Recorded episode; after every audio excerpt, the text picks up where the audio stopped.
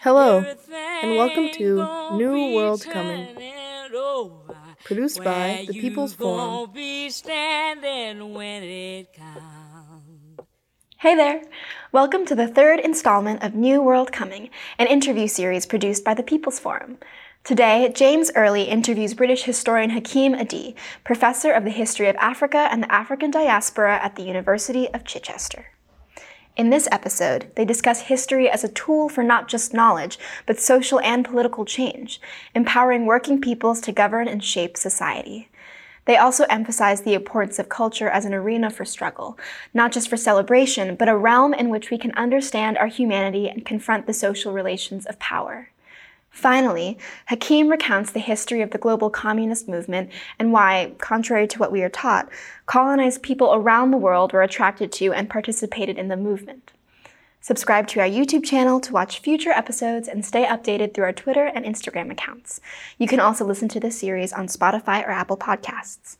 We hope you enjoy this conversation between James and Hakim and stay tuned for more episodes. Welcome to the People's Forum. There's a new world coming. Where are you going to be standing when it comes? A political education interview series. My name is James Early, and I am the People's Forum's moderator, bringing you interesting, insightful people from across the United States and around the world to talk about emancipatory projects, social movements, and alternative governance structures to neoliberal capitalism. Today, we are pleased to have with us British historian, Dr. Professor Hakim Adi, a specialist on African affairs with a particular focus in his research and writings on Pan Africanism and the African diaspora. But he is also a teacher, a professor, a trainer of historians, a very important historical disciplinary context and tool for analyzing the correlation of power and understanding today's problems and helping to envision this new world. Welcome, Hakim. Thank you for having me. Good to be here. I'd like to start with you as a historian, not just as a professional uh, undertaking, uh, but as a context, as a tool uh, for understanding how the world operates and understanding how it might be transformed into a new world coming? Well, I guess the first thing to say is that I, I, looking at my own history as a, a child growing up, one of the first things I noticed about uh, history was that I wasn't in it. That the history that was presented to me was about the great white men of property.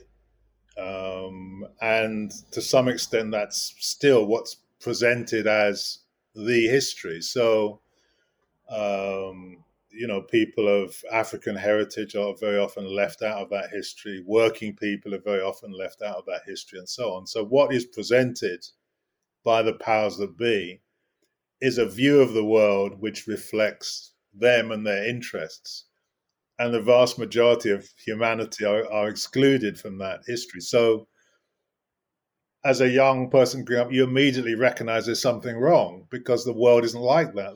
One of the things which is very important for me and for other historians is to, if you like, reclaim our history. That yes, we actually do have a history.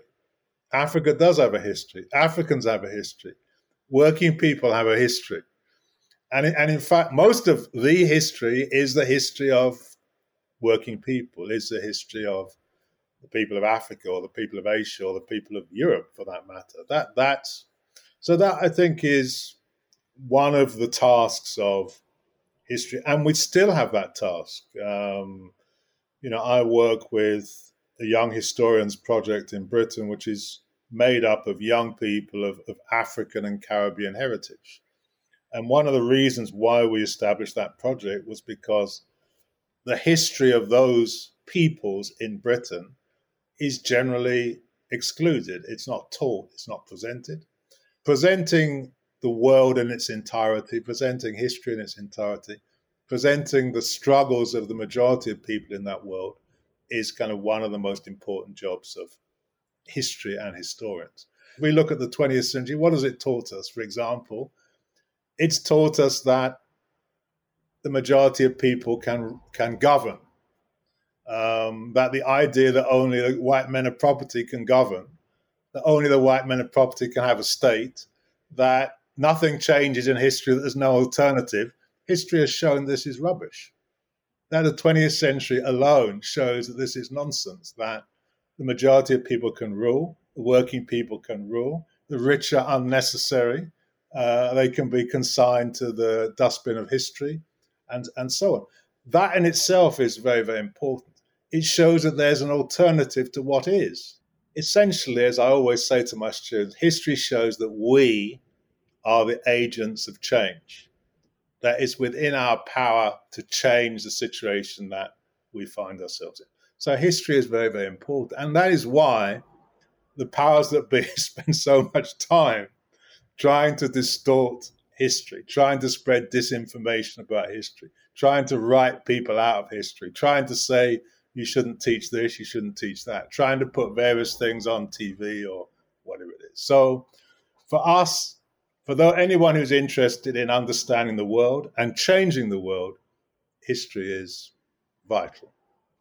You know, one of the trends or tendencies I would suggest um, particularly coming from the 1960s, uh, both on the continent of Africa and in the African diaspora across the Americas as well as in Europe, uh, is to focus in on one dimension of history, cultural history, uh, which has been a remediating uh, kind of um, psychological health uh, instrument, if you will, that has given us a sense of uh, uplift of our humanity and appreciation for our aesthetics and our historically evolved ways of knowing and doing.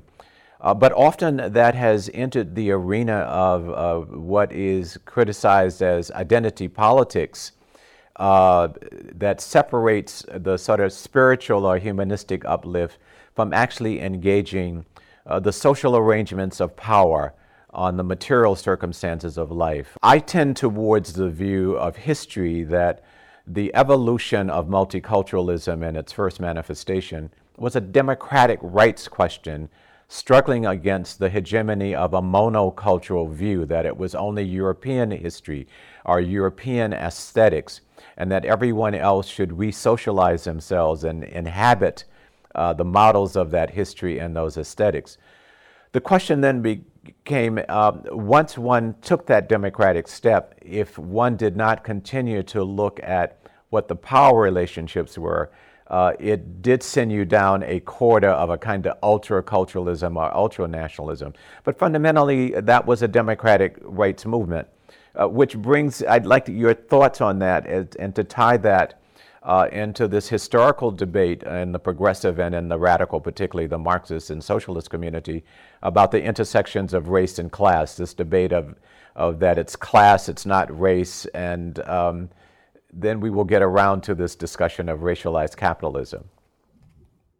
You see, for me, one of the key things is today, you could say, is the struggle against Eurocentrism in all its manifestations. The political systems which exist in much of the world, particularly in places like the US, Britain, and so on and so forth, what people call representative democracy, that that is the only system. So Eurocentrism will present to you that this is the only system, this is the only way of doing things, this is the only democratic tradition, and so on.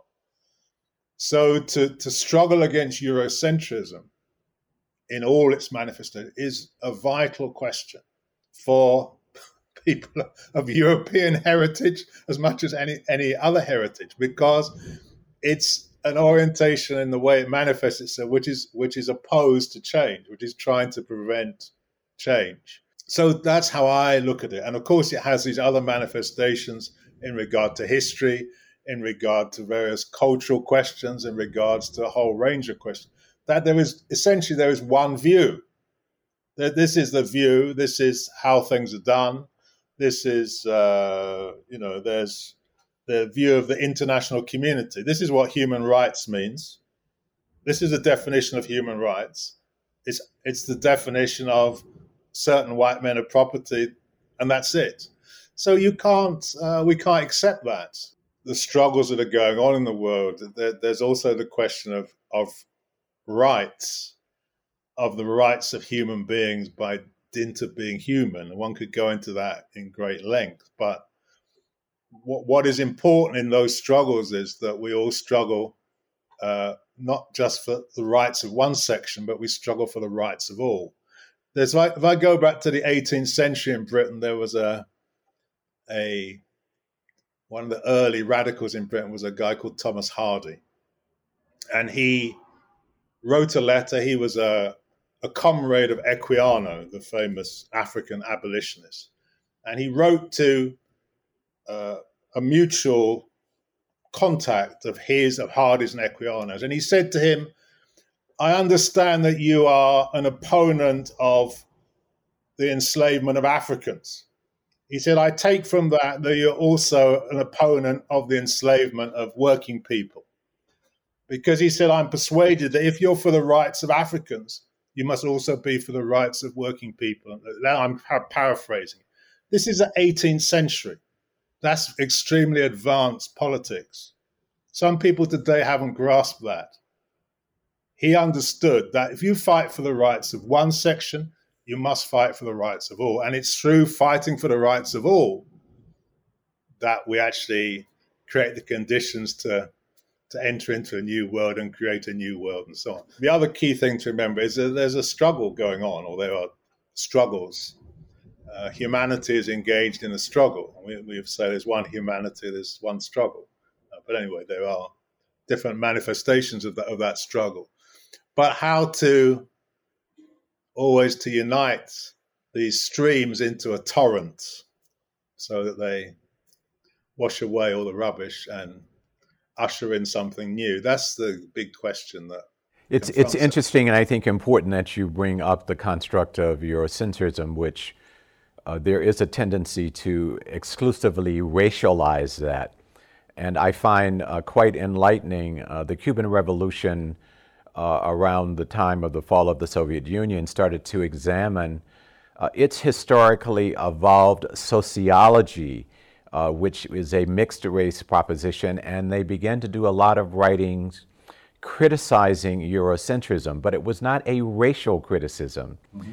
It was why would a tropical island republic adopt the sociological frameworks uh, of a European uh, uh, homogeneous uh, evolved culture, uh, while recognizing that what they did hold in common was the um, mode of production of fighting against uh, the social relations of capital but the social relations of capitalism has distinct sociologies, different language groups, different religious groups. Um, now we know in this part of the 21st century, century the expansive perspectives about gender identity. So this sociology uh, has to be put in, and which brings me to the question of this historical debate again about the division between uh, race and class. And for me, one of the most enlightening um, works I've seen is uh, your work on Pan Africanism and communism, the Communist International, Africa and the Diaspora, what, 1919, 1939, I think it is. Yeah. And yeah. Um, which is based on uh, first person testimony, as I understand it, from the various archives. Uh, I'm mindful that in 1903, uh, when the great uh, ultimately communist uh, sociologists thought to be the father of U.S. sociology, W.E.B. Du Bois wrote in, in 1903 that the color line was the major question of the 20th century. But 50 years later, uh, in a new preface, he said that something on the order, I still to think as I thought, I still think today as I thought yesterday, that the color line is a, not the question. But I've come to understand that behind it, there is something that motivates it and obscures it at the same time, and that is that a minority of people are willing to live in luxury at the great expense of their uh, fellow kind living in misery and, and des- destitution. And that in order to preserve these social relations, they are willing to go to war invariably against people of color. And my mind floats back then to 1903 uh, in The Souls of Black Folk, where he's talking about sort of the black peasantry, if you will, in the United States. but in the preface, he talks about all of the people of the Asiatic Sea.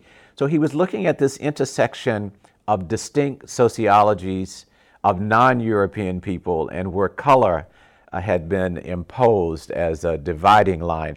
And I'd like your, your thoughts on uh, that, that framework or my interpretation of, of Du Bois that I put out because it still seems to be a resonant question today. Again, to look at it from another angle.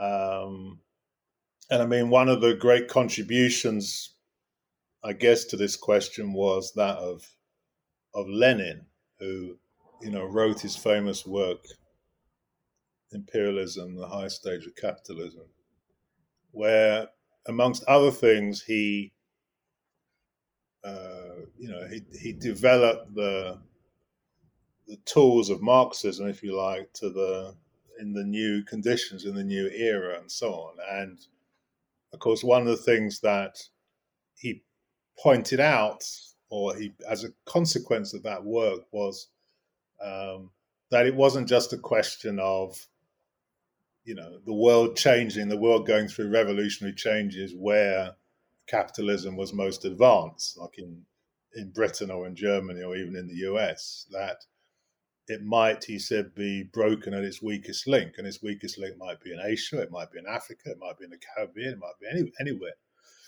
And the part of the, the, the summing up of that experience, or the summing up of that of, of the whole experience of struggle which had gone on for in the past period, led to that conclusion, as well as analyzing what was going on in the world. And so, in Russia, which was a an empire of both Europe and Asia, it was very important for the revolutionaries not just to organize amongst the, we can say, advanced and inverted, in inverted commas, uh, proletariat of European Russia, but also to organize amongst all sectors of the people, the peasantry, people in the Asiatic parts of Russia, and so on. So unifying people uh, internationally and so on. And when the Communist International was formed in 1919, it also had that perspective.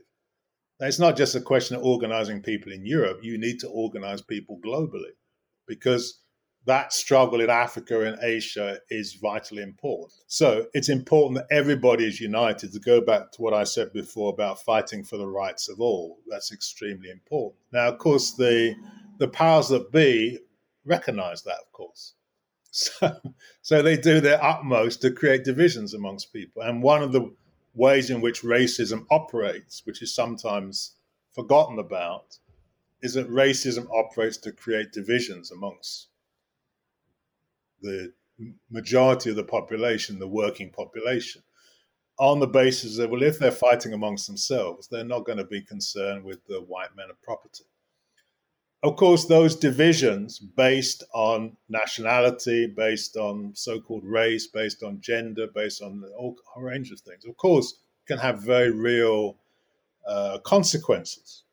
What needs to be brought about is that people who are hitherto under this system powerless to make decisions need to empower themselves so they can become decision makers when they when they can become decision makers and when they can establish systems which are people centered, not capital centered, then these kinds of problems can all of these problems can be addressed and resolved and so on. And where that has happened, whether it's in the Soviet Union or whether it's in Cuba or whether it's wherever it is, we find advances can be made on all of these issues issues of racism, issues of gender divisions, issues of national questions, and, and so on and so forth. You mentioned Lenin, and, and it, it, strikes me that I, I, think it was Lenin on, on the Jewish Bund. Uh, who uh, the revolutionary, uh, that Jewish element that was revolutionary, uh, his line was allow them their language and their religion. Don't try to obliterate that. These are historically evolved cultural identity expressions that do not undermine the common bond that, that we share as human beings fighting against oppression. Would that be a, a sort of accurate approach to Lenin's perspective on but, that? But I mean, why would that? Why is that an issue? Why would the question of language be an issue? Uh, You know, if we take the revolution in Saint Domingue in Haiti, what language did the revolutionists speak? Probably Creole. Maybe. Maybe they spoke African languages. And they certainly were worshiping these African religions in, in voodoo as a, as, a, as a cosmology. They organized themselves on national lines. They probably right. spoke African languages. Right. It didn't prevent them organizing the revolution. So these various questions can be used as a way of, you know, creating divisions or diverting from, you know. Or they can be recognized as a potential powerful common humanity factor as the late Hugo Chavez, uh, who described himself as a mestizo of um, Spanish and Indian background, but then who noted that his grandmother was of African descent. Sure. And he called for a 21st century plural socialism based on the distinct historical evolution of different uh, societies holding in common the uplift of humanity, but recognizing that there were various roads to that. And this is where the role of history is formed of people's cosmological views, their language and their religious views, or other kinds of uh, ethnistic uh, factors which are not in their genes, but is in their transition, their, their socialization uh, over many, many generations. Well, the key thing there is summing up people's experience. What is their, what is your experience of the struggle in Bolivia, in Cuba, in the US, in Ethiopia, in Britain? These experiences are going to be different, and they're going to provide, they're going to provide theory to guide people forward. This is what we've learned. This is how our struggles have advanced. This is how they've been handicapped. This is what we need to overcome. At the same time, there's a point of, summa- of a summation of the struggles of all people. What can we learn from the Soviet Union? What went wrong? What can we learn from China? What went wrong? What can we learn from the Paris Commune? What went wrong?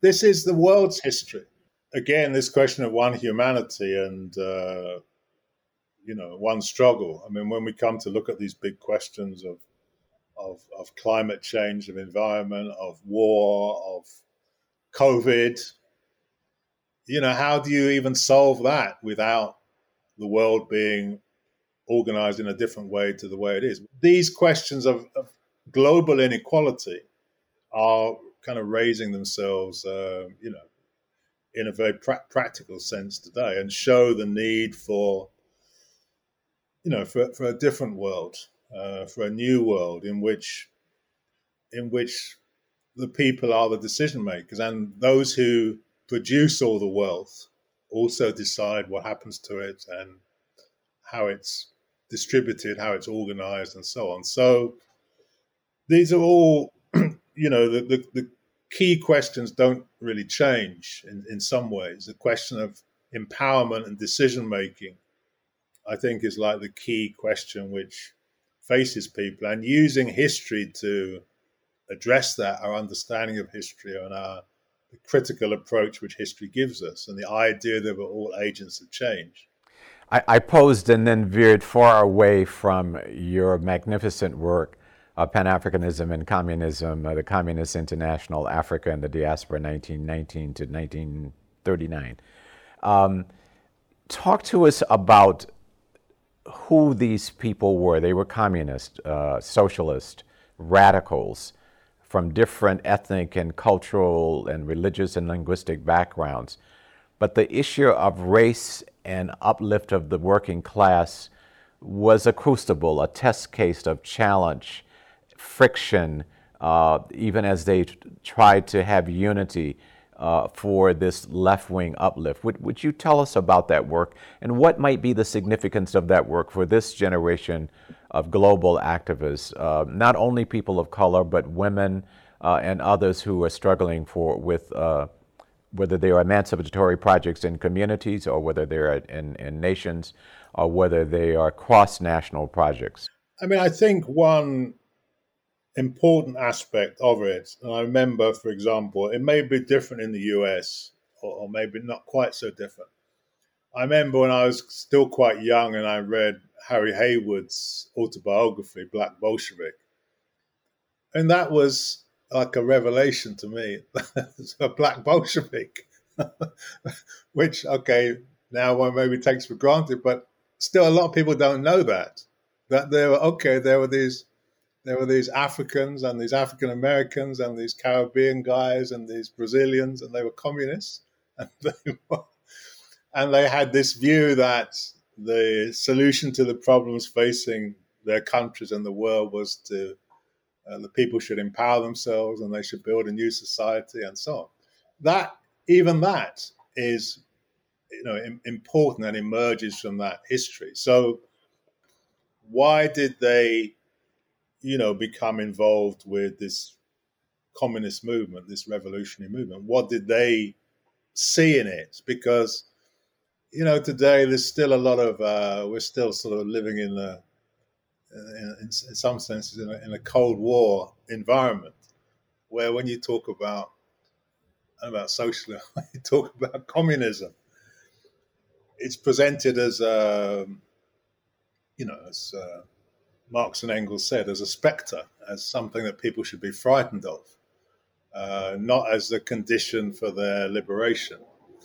So, I think, as I say, just the fact that these guys, women and men, were, were intrigued by this project uh, is very, very important and very interesting. So, why was that? Well, one thing was, one important question was the Russian Revolution, that they emerged in the period following the First World War, where there had been a revolution, not just any kind of revolution, a revolution where working people took power, organized their own state, and developed the economy in their interest. And if you read what these guys said, it's quite interesting because they said, well, this communism, this Bolshevism, if it's getting rid of capitalism in Russia, it's got to be a good thing for us. We might be in the US, we might be in Britain, we might be out. Getting rid of this capitalism, it's got to be a good thing. It might spread throughout the whole world. Wouldn't that be great? So, this is their perspective that if it's against the capital centered system, it's got to be good. Whatever it, you, don't, you might not even know what it's about, it's got to be good. If it's getting rid of our enemy, that's got to be a good thing for us. That's the first thing I think is very important. The other is, I think, very interesting is that the the Communist International, which was essentially the organization of communist parties throughout the world, had as one of its conditions that communist parties that joined it had to support and uphold and defend the independence of the, the colonists, the colonial world, whether that's Africa or India or Asia. That was part, that was, they had to do that. No other political trend in the world of any kind had that principle as part of its criteria for admission. So that's extremely important. And then the third and related aspect of that is that the Communist International was an organization opposed to racism. Again, almost as a principle. And again, no other international organization had that principle.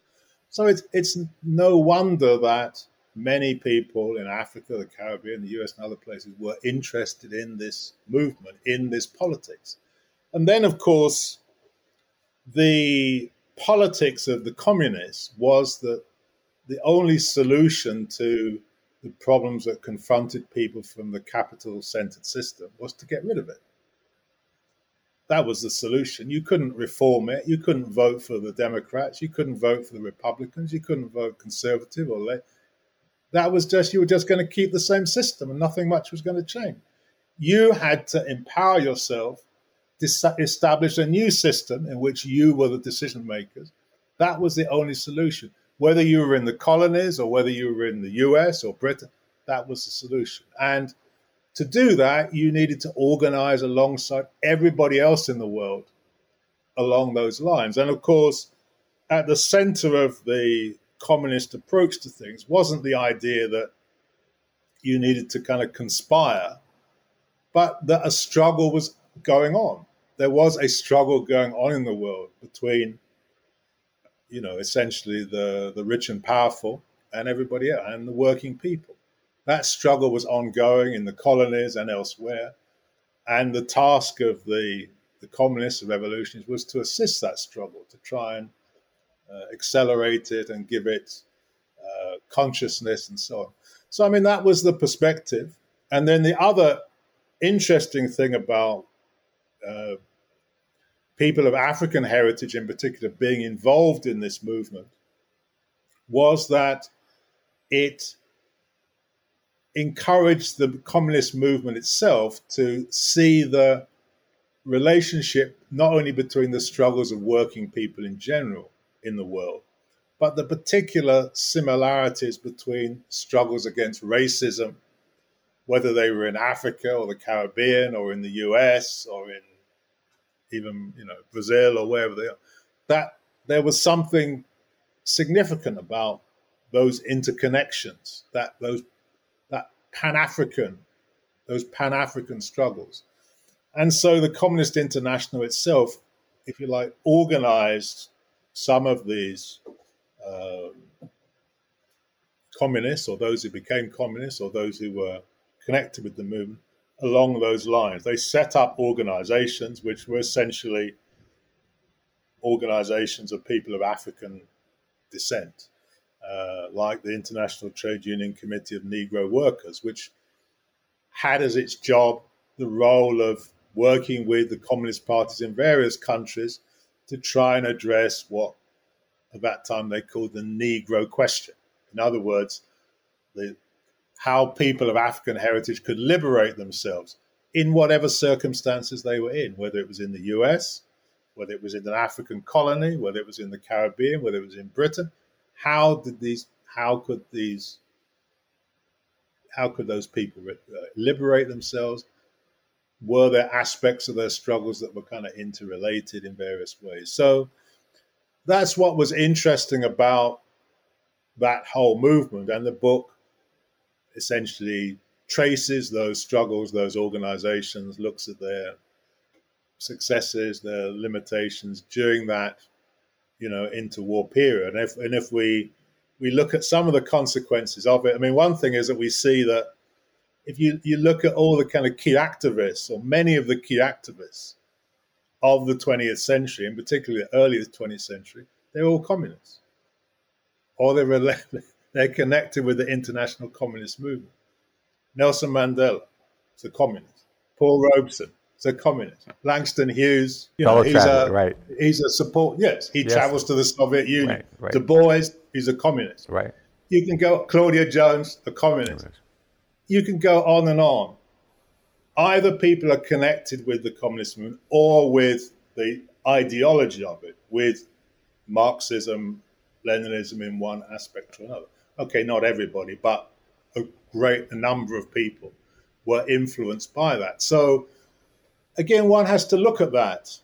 Why is that? Why why are people why were people connected with this particular movement, with this orientation, with this philosophy, and what is its what is its significance? Of course, the world has changed. The Soviet Union is gone, and of course, one has to have an understanding of what has happened. Um, others, you know, have taken a different path, China, others, and so on. So one has to examine that. Why is that, and draw the appropriate conclusions from it.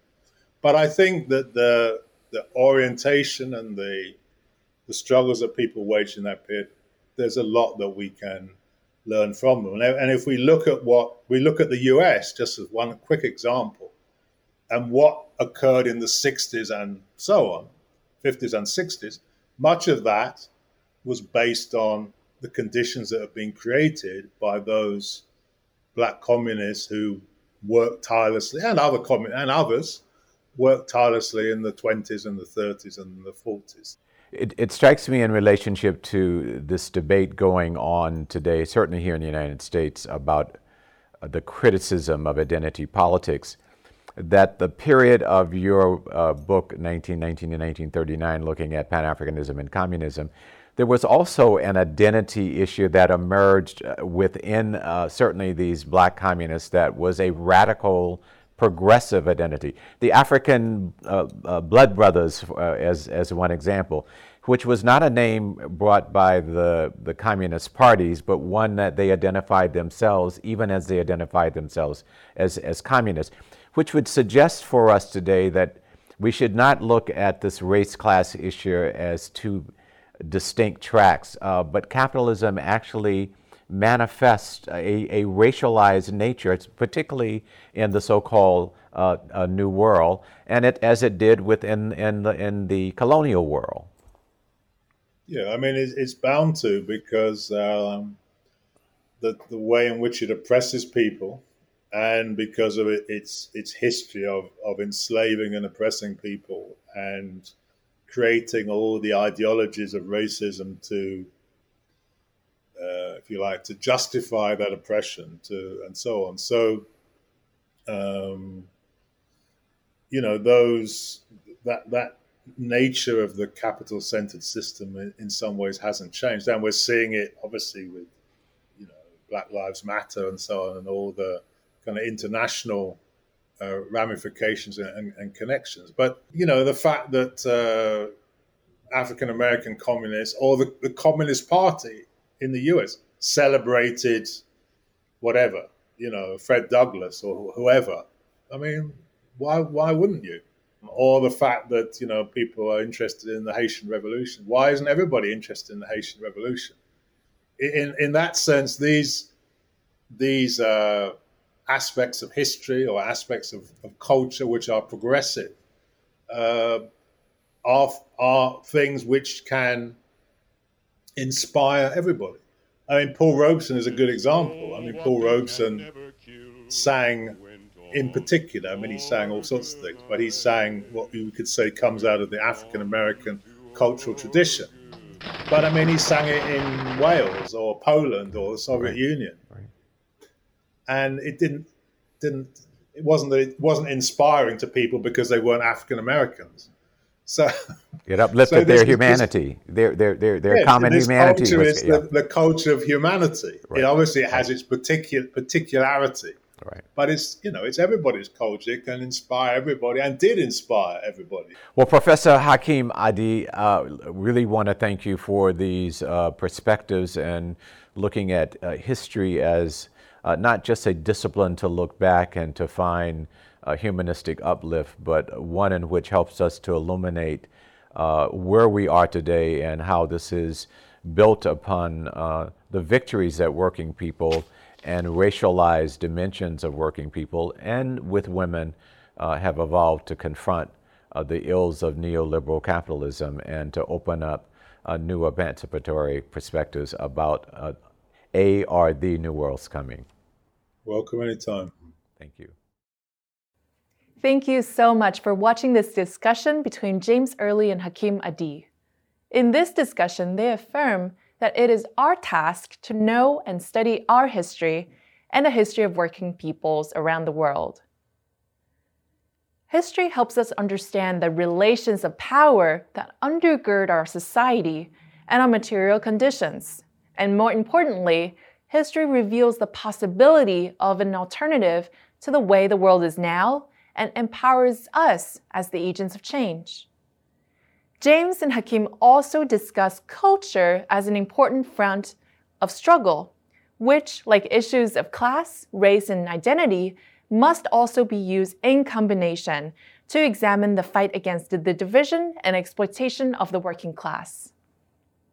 Finally, they remind us that to deny or ignore the history of the communist struggle across the world particularly the participation of Black and African people in the movement, will be a huge disservice to us now. We have so much to learn from a movement that attracted revolutionaries from all corners of the world. To watch future episodes of New World Coming, subscribe to our YouTube channel and follow us on Instagram, Twitter, Spotify, and Apple Podcasts. Thank you again and see you soon.